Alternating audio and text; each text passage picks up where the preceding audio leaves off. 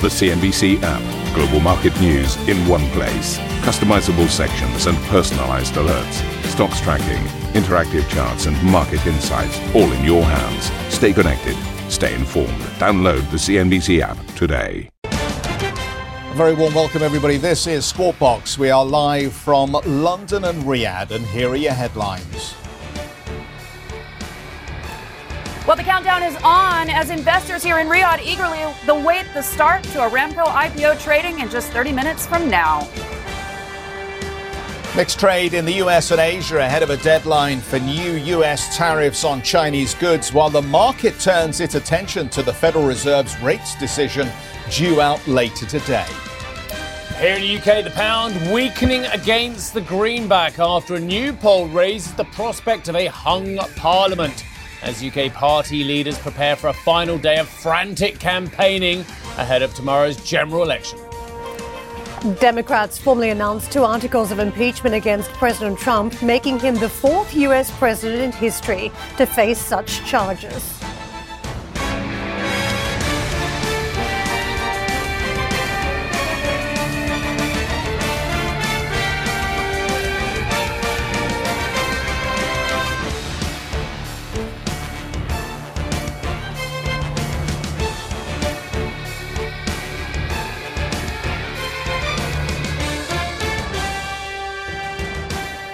So, good morning, everybody. After years of speculation and intrigue, Saudi Aramco will list on the Tadawul today in the world's biggest ever IPO. The oil giant has priced at 32 rials per share, raising $25.6 billion and giving it a valuation of $1.7 trillion.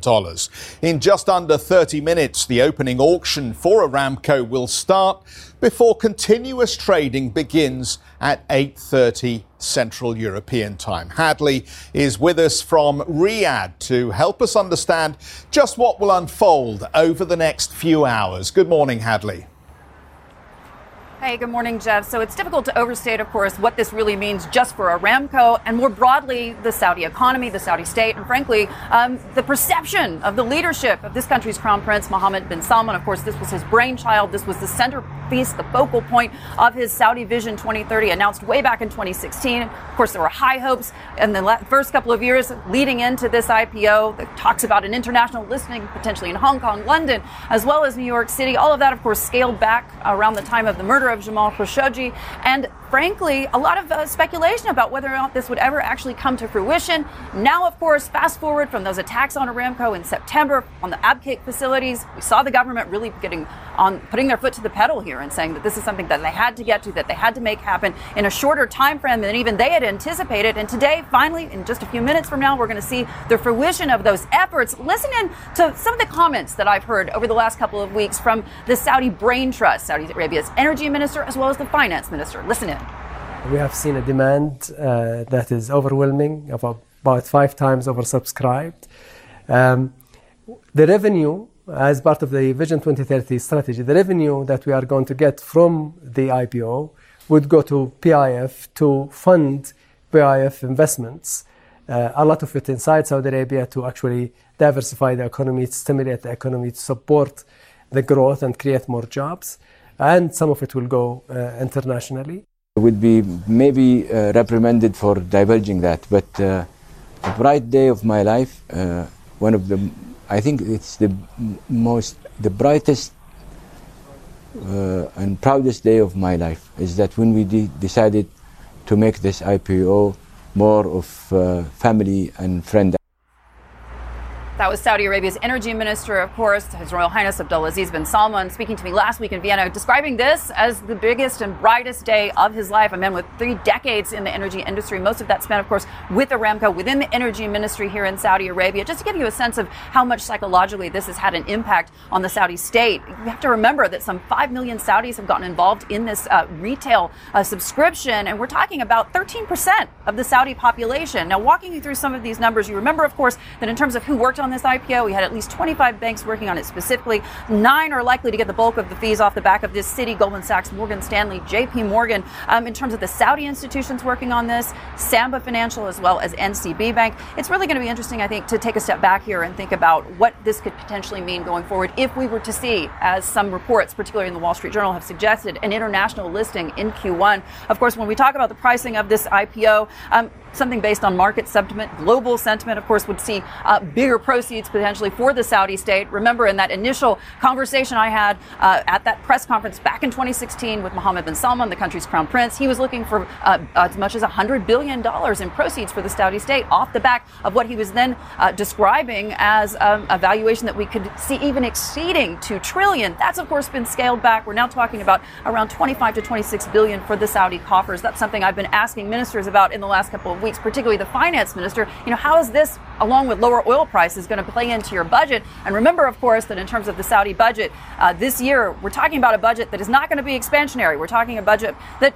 while not totally austere is at the same point not one that we're going to see in terms of an, an, uncautious Saudi state. They've learned, I think, their lesson there. They're being a heck of a lot more realistic and cautious about what all of this could mean for them coming on down the pike, particularly uh, with oil prices where they are today. And just to break it down for you, we're talking no longer, of course, about that 5%. We're talking about 1.5% of this company going to market later today. 1%, of course, institutional investors, a half a percent to retail buyers. When you break all of that down and kind of get to the nitty gritty, we're talking about Saudi government institutions allocating 13.2% of this institutional tranche. The final value of the tranche over 105 billion. The base dividend, of course, sitting at 75 billion in 2020, and that's been guaranteed uh, by the Saudi government. Saudi companies are going to make up um, of the final allocation of shares 37.5%. Domestic asset managers and public equity funds 26.3%. And again, I got to tell you, it's quite interesting to me, given the fact that uh, I've been following this story and the Saudi story for the last decade, how interesting it is that 5 million Saudis would be willing uh, to put their money where their mouth is and get involved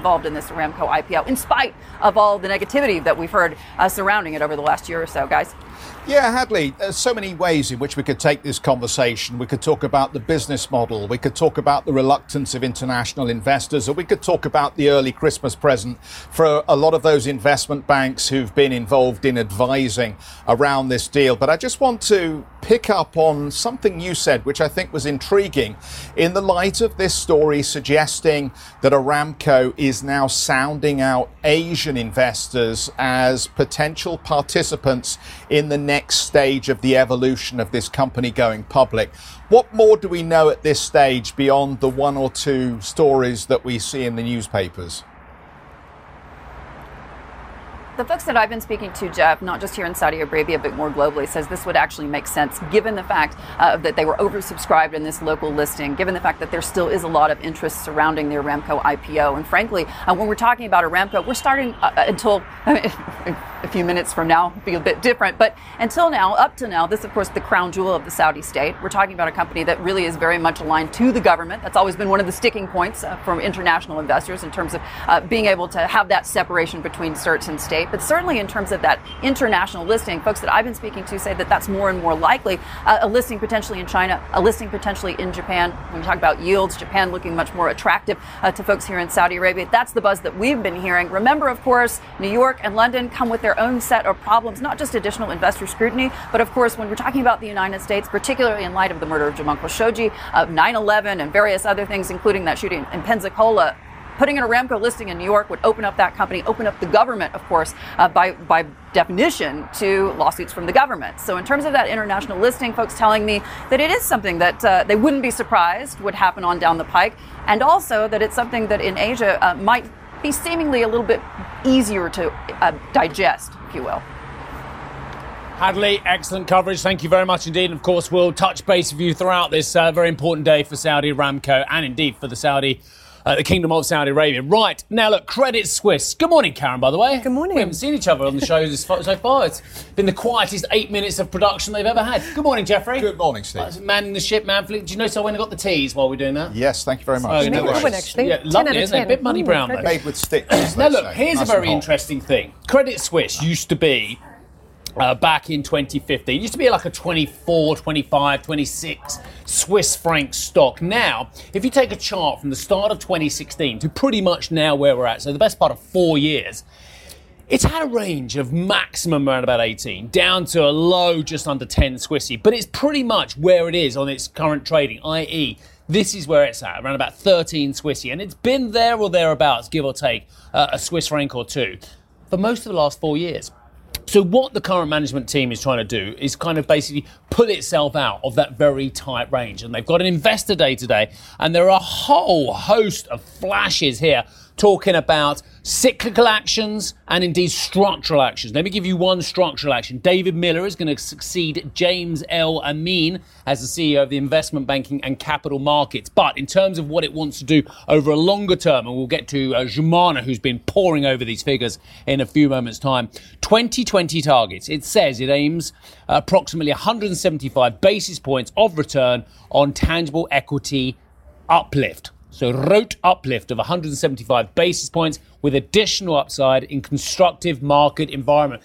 What is a constructive market environment? I guess it means gently moving upwards, but we'll, we'll come to that maybe a little bit later on. 2020 targets aims to, for a RoTE of somewhere in the region of 10%. At least 50% of net income expected to be paid out in 2020 through divvies and share buybacks. And I had a look at the divvy. Because I thought what the various factors, given, especially on the back of that Aramco story, what people want. And we're speaking to Neil Beveridge later on from Bernstein saying investors want divvy. That's their measure. Well, on this company, low dividend yield, 2.03% as well. So they are talking about at least 50% of net income expected to be paid out in 2020 through divvies and share buybacks. There's a whole host of other stuff on there, but I do not want to steal Jumana's thunder, who is looking through all of this as well, uh, who is at the Credit Suisse Investor Day in London. Jumana, what have you picked out as the most interesting features so far? Good morning to you. Good morning to you guys. Uh, you know, Steve, listening to what you were saying and taking it back and looking at how the stock has done over the past five years, I think is the right way to approach this uh, because it's all about the revenues, isn't it? It's all about revenue generation. And if you remember last year, exactly one year ago, December 2018, Credit Suisse said that they were on track to get to that return on tangible equity target of 10% by the end of 2019, assuming revenue growth of around 6%, according to some analysts. If you look at the revenue revenue growth for this year, they've only tracked around 3%, which obviously entailed missing their return on tangible equity loose target for this year, which was 10%. They're tracking around 9.5%. So it's no surprise that that particular target is going to be revised lower. And from what we can see from the investor release today, they're aiming to be somewhat close to 10% and aiming for a pickup next year to the tune of 150 to 175 basis points. So still aiming to lift up that return on tangible equity target, but perhaps not as ambitious as it was before. In, in previous times, they have said that they want to get that target up to around 12% by end of 2020. But obviously, it is a very difficult operating environment uh, for all banks and not just Credit Suisse. Another element that I want to draw to as well, just two other objectives that they had for 2020, their cost targets. They had a range between 16.4 billion uh, Swiss francs to 17 billion. It looks like they're on track to, to get to come to cost savings of around 16.5 billion.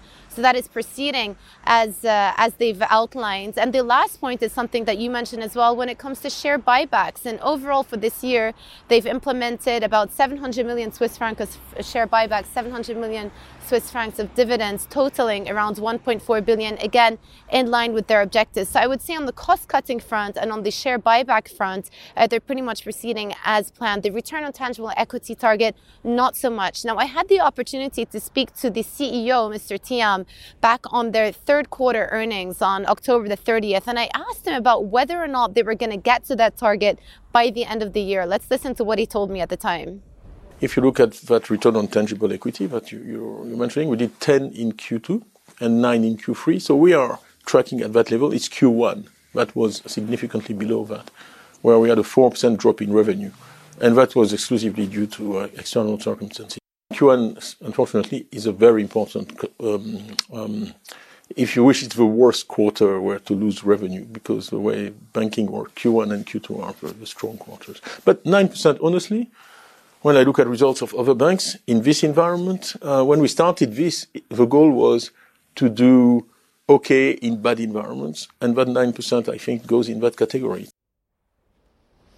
So essentially, there he's blaming the big miss on the return on tangible equity target on that weak Q1. They only had a, a return on tangible equity there of 4%. Second quarter, third quarter, north of 9%, which explains why they didn't get to that 10% magic number for this year. But looking at, at, at overall at the business, uh, one element that they've been very clear on over the past five years, again, going back to that five year view that you mentioned, Steve, uh, they've reduced the size of the investment bank dramatically. In 2014, 60% of the overall group revenues came from the investment bank. Today, we're looking like something like 18 to 20%. It's shrunk a lot. And in this environment, certainly makes sense. Credit Suisse is looking more like a UBS from a revenue perspective uh, than, say, a JP Morgan or a Goldman Sachs. It has significantly shrunk uh, the size of the investment bank. And uh, uh at the same time, it's also beefed up its wealth management business and net, net new money continues to grow quite healthy. So that's a part of the business business that they continue to point to from a growth perspective. AUM continues to go in the right direction as well. So I suspect we'll hear more along those lines as the investor day continues over the next couple of hours. But we'll keep you posted on other highlights that come out of the meeting.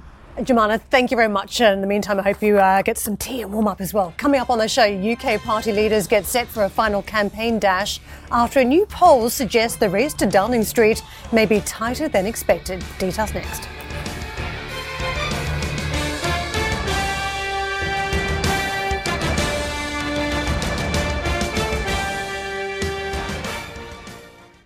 If you enjoy Squawk Box Europe, check out the Brave Ones podcast. The series explores the rise of some of the world's most successful entrepreneurs. Through exclusive interviews with family, friends, and colleagues, the Brave Ones podcast features stories of determination, resilience, and ingenuity. Available on Apple Podcast, Spotify, and Google Play. The Brave Ones podcast presented by Credit Suisse.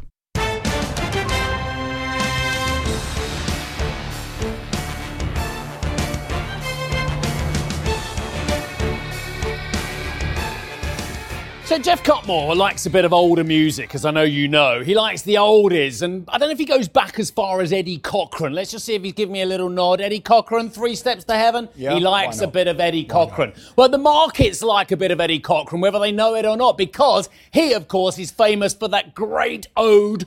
Three steps to heaven. But will the market get its three steps to heaven this week? Because what are those three steps? Well, one is a not too bullish Fed, of course, with the FOMC coming out as well. They want this Goldilocks scenario on the economic projections, on the interest rate scenario from the Federal Reserve. So that's step one. Step two, let's face it, the market wants to see pro- progress on the British Brexit story, which has been one of the big geopolitical overhangs on the market uh, for a significant amount of time. And the third step to heaven could or could not happen potentially on December the 15th, which of course is will the tariff increases go through as well? So the three steps one, monetary policy, two, Brexit, and three, uh, over the US China relations as well. They are the three steps to heaven. In the meantime, the market, you like that? The, in the meantime, the market just doing very little on the downside here. Uh, eight out of 11 sectors were in negative territory on the US indices ahead of those results of the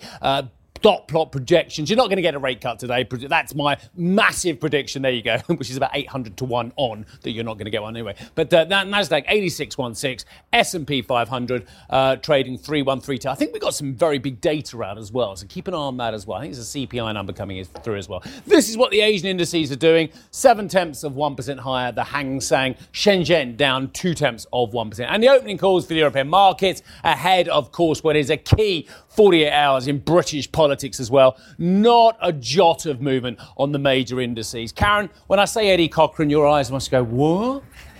Along with the international audience. 19. No, no, no, no. He was an American rock and roll musician. Yeah? Do you not know Along that with one? the young international they're audience. three- three steps. No, Jeff? Yeah, yeah. Well, the song was originally about trying to get a girlfriend, I think, wasn't it? Hey, isn't life Three always about steps that? to heaven, and then um, Showaddywaddy, maybe more your era. That's more under the mood of love, 1975, wasn't it? Showaddywaddy did Three Steps to Heaven. They They, did re-released not. it. Yeah, they did. Did yeah, they do you remember? Shawaddy, Shawaddy, Waddy?